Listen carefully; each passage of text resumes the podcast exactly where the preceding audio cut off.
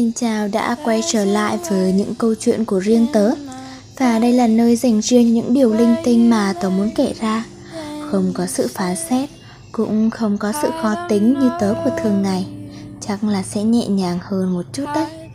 Mong cậu hãy chỉ nghe nó như một chút giải trí thôi. Hy vọng rằng những thứ lúc nào cũng u buồn này của tớ sẽ không làm cậu quá mệt mỏi trong suốt cả một ngày dài. Và trước khi bắt đầu tập podcast mới, chúc cậu ngủ ngon.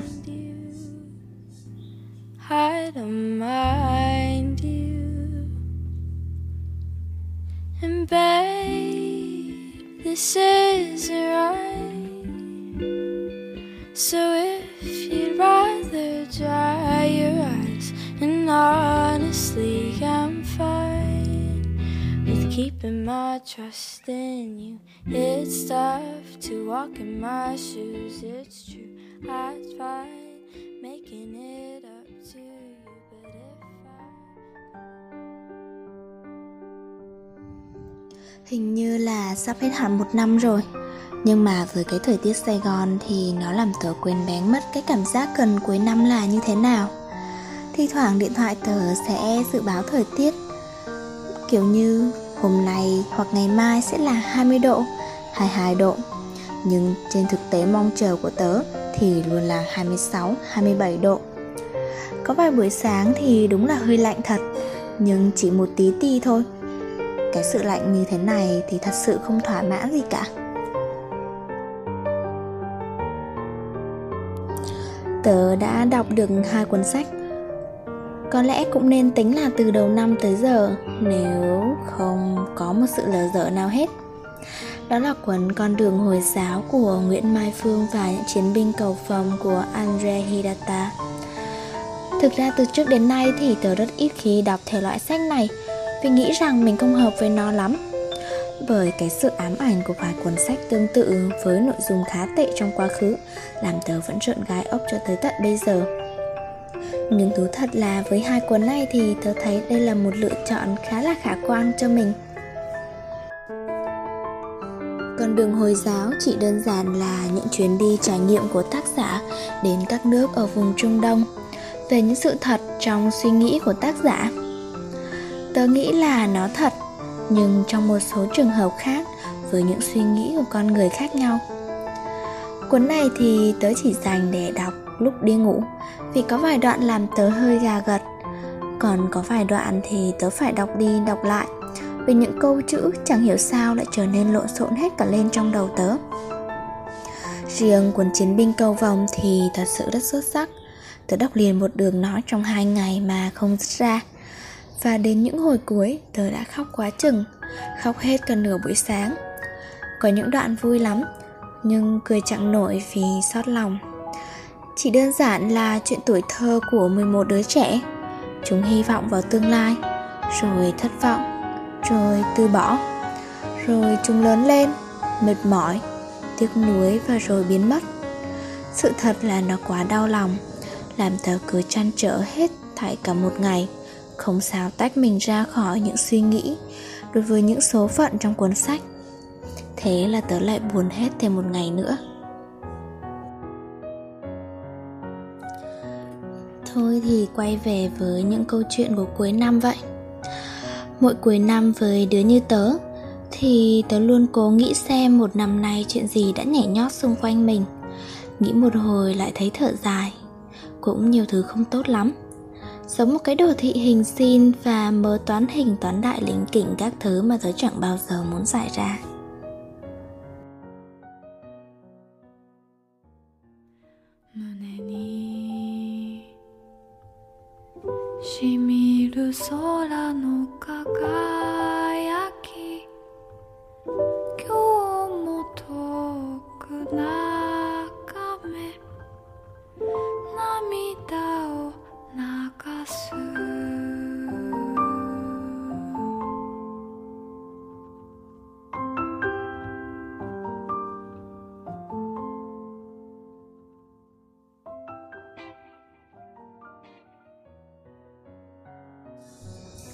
Suốt ba trăm ngày hơn này, tớ đã nhớ đến việc mình phải đấu tranh với chính mình như thế nào. đấu tranh với những suy nghĩ về bản thân và về tất cả. Chính xác là những ý thức về bản thân đã bắt đầu chợt hiện rõ ra hơn bao giờ hết. Quan trọng là tớ chẳng bỏ qua bất cứ một ý nghĩ nào cả. Tớ ngấu nghiến bằng xác chúng. Sự tranh đấu ấy luôn diễn ra một cách ồn ào trong im lặng mà không ai hay biết. Mỗi lần nó xảy đến là một lần tớ vật vã mỏi mệt với mình. Đến lúc này tớ vẫn không hiểu mình đã vượt qua những thứ cuồn cuộn chảy trôi ấy như thế nào. Đôi lúc tớ thấy mình giống như một người bình thường với những hành động bình thường. Đôi lúc lại thật siêu phàm khi mà nghĩ nhiều tới mức ấy rồi mà vẫn có thể cố chấp mà sống tiếp.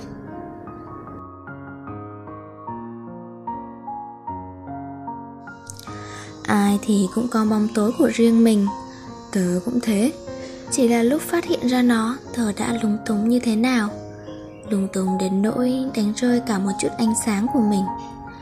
Nhờ cái hôm mà tớ phải đứng đối diện với mình ấy, tớ đã sợ. Nỗi sợ hãi, hoang mang của đường cùng khi nhận ra rằng bản thân mình thật xấu, rằng mình không xứng đáng với tất cả mọi thứ, rằng mình chẳng có gì. Tưởng chừng là ngày hôm đó tớ đã không thể gắng gượng mình qua nổi. Tớ moi móc, bới tung ra tất cả cảm xúc của mình, kể cả con người vốn chẳng có gì này. Chị hòng tìm ra xem điều gì đang trốn tránh, điều gì mà dù đã nằm ở đó cũng không cách nào kéo nó ra được.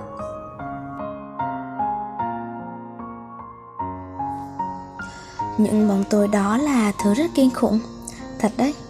Nhưng lại chẳng thể nào mà đem nó bỏ đi được cả.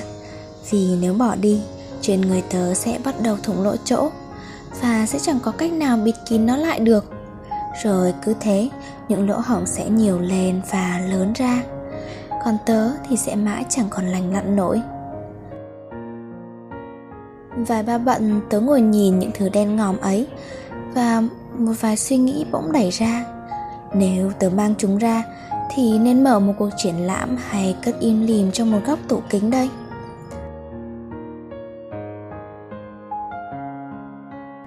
Tớ đã khóc rất nhiều. Nhiều như thể những năm tháng hồi mười mấy tuổi tớ đã khóc trong sự quẫn bách. Sự bất lực cứ nhìn tớ chừng chừng mãi. Tớ nghe kể về một người đã rơi vào trầm cảm vì chính cái việc nhận ra bản thân ấy. Nhận ra nhưng không biết phải làm thế nào ngoài việc chịu đựng và vô vọng. Không có một lối nào để đi. Tớ không biết người đó bây giờ như thế nào. Có lẽ họ đi rồi, cũng có lẽ đang tạm bợ ở đâu đó, tiếp tục chịu đựng những mơ hồ. Tớ cũng không biết phải làm sao nữa khi mà cứ mãi vần vò với những đúng đúng sai sai. Chắc cho đến lúc mình chết đi, tớ cũng chẳng phân biệt nổi nó nữa.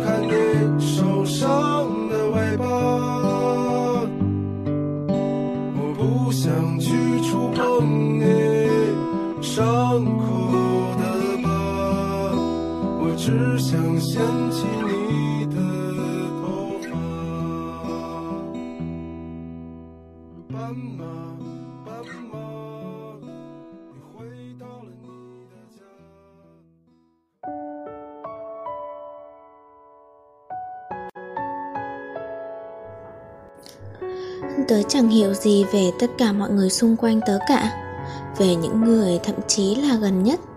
Chưa bao giờ. Tớ đã làm điều gì mà tớ nghĩ là kinh khủng nhất trong đời mình. Nhưng thật sự thì phần nào sự ích kỷ bản năng đã nói với tớ rằng chẳng có lý do gì để hối hận cả. Tớ đã từ bỏ một người mà tớ nghĩ mình sẽ vĩnh viễn không rời xa, một người mà tớ đã từng bỏ ra rất nhiều tình cảm vào đó suốt nhiều năm rằng. Và rồi tự tay tớ đã giết chết nó, chấm dứt thời gian và sự tồn tại. Thực ra tớ vẫn có chút gì đó đau khổ. Tớ không trách cậu ấy nữa, cũng không oán hờn, vì cậu ấy có lẽ không làm gì, mà chỉ có tớ tự làm gì với những suy nghĩ của mình, rồi dẫn nó đến với một cái kết cục không may có hậu.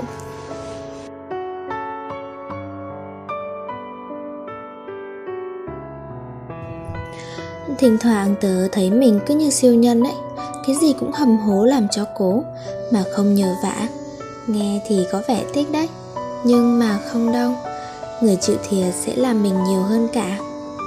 Bởi rõ ràng là tớ có thể san bớt đi khi tớ cảm thấy không ổn, chứ không phải là tự cảm thấy cô độc rồi lại chui rúc vào một xó xỉnh nào đó, ngồi dằn vặt bản thân cho đến khi thấy tốt hơn thì lại chui ra. Nhưng mà tớ lại không đủ can đảm để chia ra những cảm giác của mình. Có thể cái việc cứ im lặng chịu đựng để yên ổn đã ăn sâu vào trong máu tớ từ những ngày còn bé rồi.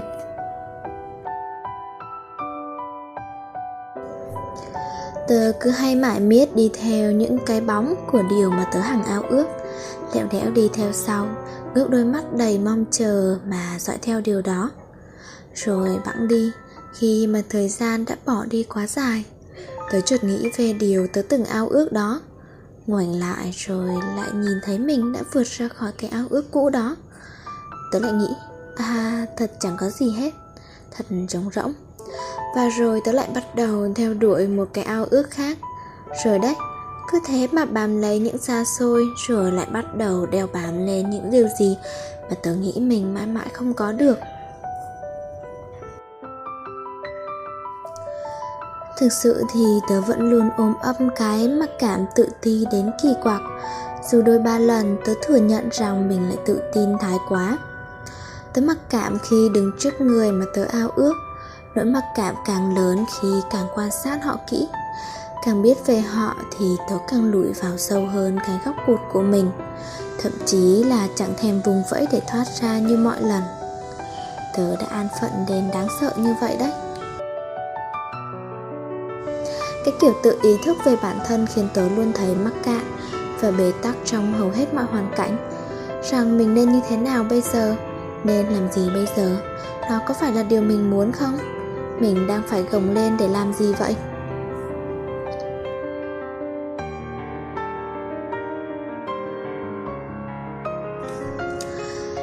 Tớ mắc phải chứng kỳ vọng. Ngày trước tớ kỳ vọng rất nhiều, vừa nhiều lại còn vừa lớn, thậm chí còn hết lòng để kỳ vọng nữa cơ.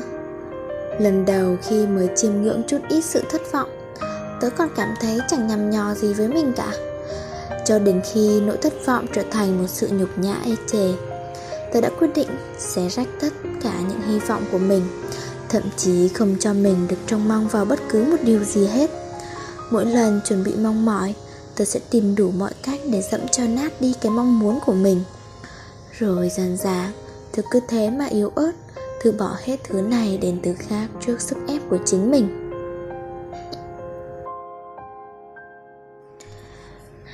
Tớ dạo đây thì vẫn thường hay cảm thấy những nỗ lực tuyệt vọng của mình. Không biết tại sao lại thế nữa, chỉ thấy khá là sợ hãi thôi.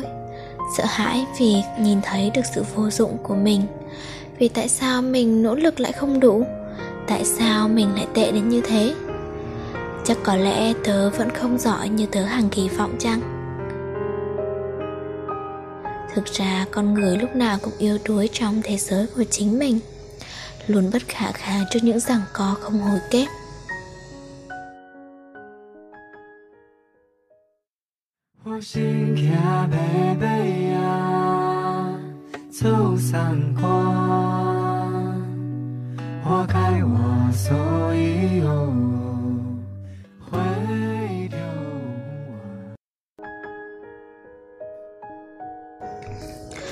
Mỗi khi ở nhà ngày trước, mẹ tớ hay bật tivi rồi để đó mà chẳng xem. Thỉnh thoảng trong những câu chuyện phiếm tớ tình cờ nghe được, mẹ hay nói rằng mở tivi để đó cho có tiếng người, cho nó bớt buồn đi thôi, chứ mình cũng có xem đâu.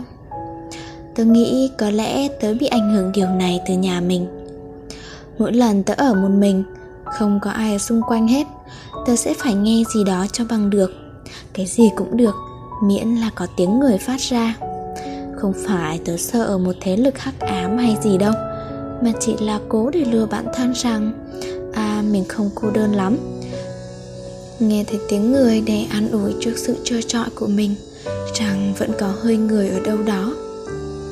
Tớ đã nghe đủ thứ trên trời dưới đất, nghe nhiều đến độ có một chốc việc không biết nghe gì khiến tớ thấy suy sụp nhẹ một chút, và mỗi lần tớ cảm thấy đau đầu. Tớ thì hay nghĩ là mình yếu đuối, là sẽ như thế này, sẽ như thế kia, và đôi khi là dễ ngã xuống. Có người hỏi tớ rằng tại sao tớ lại thích những người luôn kiên định với trái tim mình. Chắc bởi do chính nhận thức về việc nhìn thấy sự thay đổi ở mọi thứ, thậm chí là sự thay đổi ở cả bản thân mình, nên cứ thất vọng mãi rằng tại sao không ai giữ được mình trọn vẹn. Vì tớ cũng thay đổi nên tớ luôn mong mỏi có ai đó có thể giữ nguyên được trái tim mình, dù có hàng ngàn thứ xảy đến. Tớ đã ước rằng mình có thể lớn lên, có thể trưởng thành mà không cần phải biến mình thành điều gì. Ước là có thể tự trưởng thành mà không cần phải mệt mỏi hay vỡ nát, có thể hoàn toàn lành lặn mà lớn lên hay không? Câu trả lời đương nhiên là không rồi.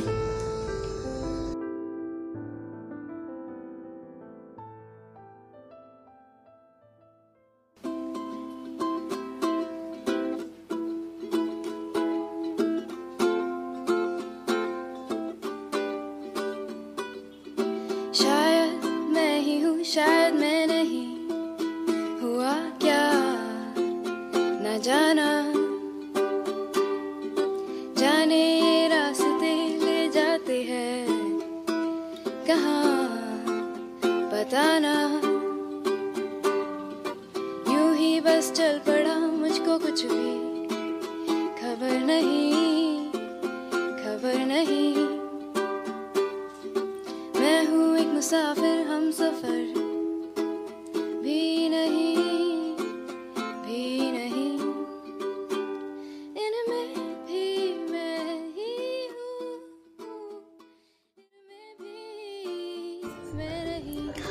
Tớ vẫn là dùng một buổi sáng của đầu tuần để ghi podcast thôi. Phải tranh thủ một chút với kịch bản dài những bốn trang giấy lận mà. Cũng không có gì nhiều ngoài vài tiếng ồn linh tinh như mọi lần. Cùng sự lười biếng của tớ và những cơn buồn ngủ kéo dài suốt cả ngày lẫn đêm. Mặc dù là một tập có mấy phút thôi, nhưng tớ cũng phải nói đi nói lại quá chừng lần. Cũng phải uống cả đến lít rưỡi nước chứ đùa.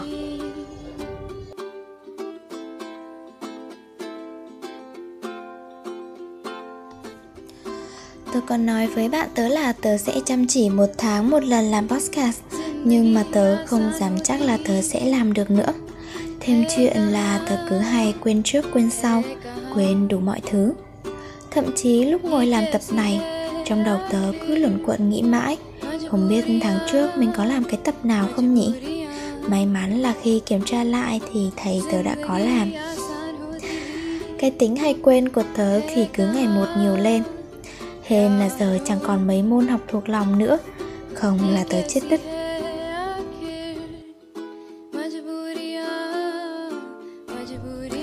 Và cuối cùng, trước khi kết thúc tập lần này, tớ rất vui vì cậu đã ở lại đây, dành chút ít thời gian của mình để lắng nghe những điều nhảm nhí này, mà không có bất cứ một lời phàn nàn nào cả. Cảm ơn nhiều lắm. Và tụi mình sẽ gặp lại nhau vào một ngày trăng tròn của một tháng chẳng đầy khác nhé. Bye bye!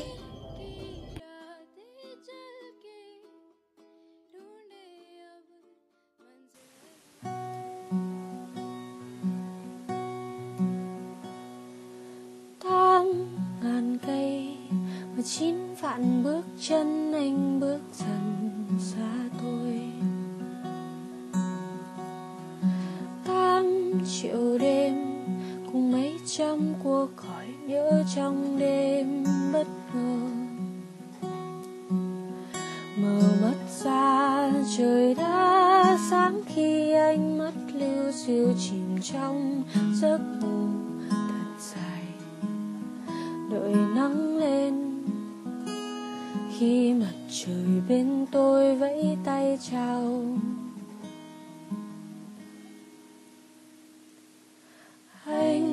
có muốn chúng ta nắm tay nhau đi trên con đường này. Đường hơi xa nhé, mong anh không ngại vì thời gian còn nhiều. Tôi rất muốn chúng ta nắm tay nhau đi suốt con đường này. Ở đường hơi xa đấy, nhưng với anh đây rồi tôi biết chi mệt nhoài. Rồi vài năm tôi ngóng trông từng ngày được gặp anh lần nữa, được cùng anh đi giữa mùa đông Hà Nội phố không người, cùng chạy đi chạy nhanh trên những con phố chạy đi chạy xa những bộn bề này. Anh có muốn chúng ta nắm tay nhau đi trên con đường này. Đường hơi xa nhé, mong anh không ngại vì thời gian còn nhiều. Tôi rất muốn chúng ta nắm tay nhau đi suốt con đường này. Ở đường hơi xa đấy, nhưng với anh đây rồi tôi biết chi.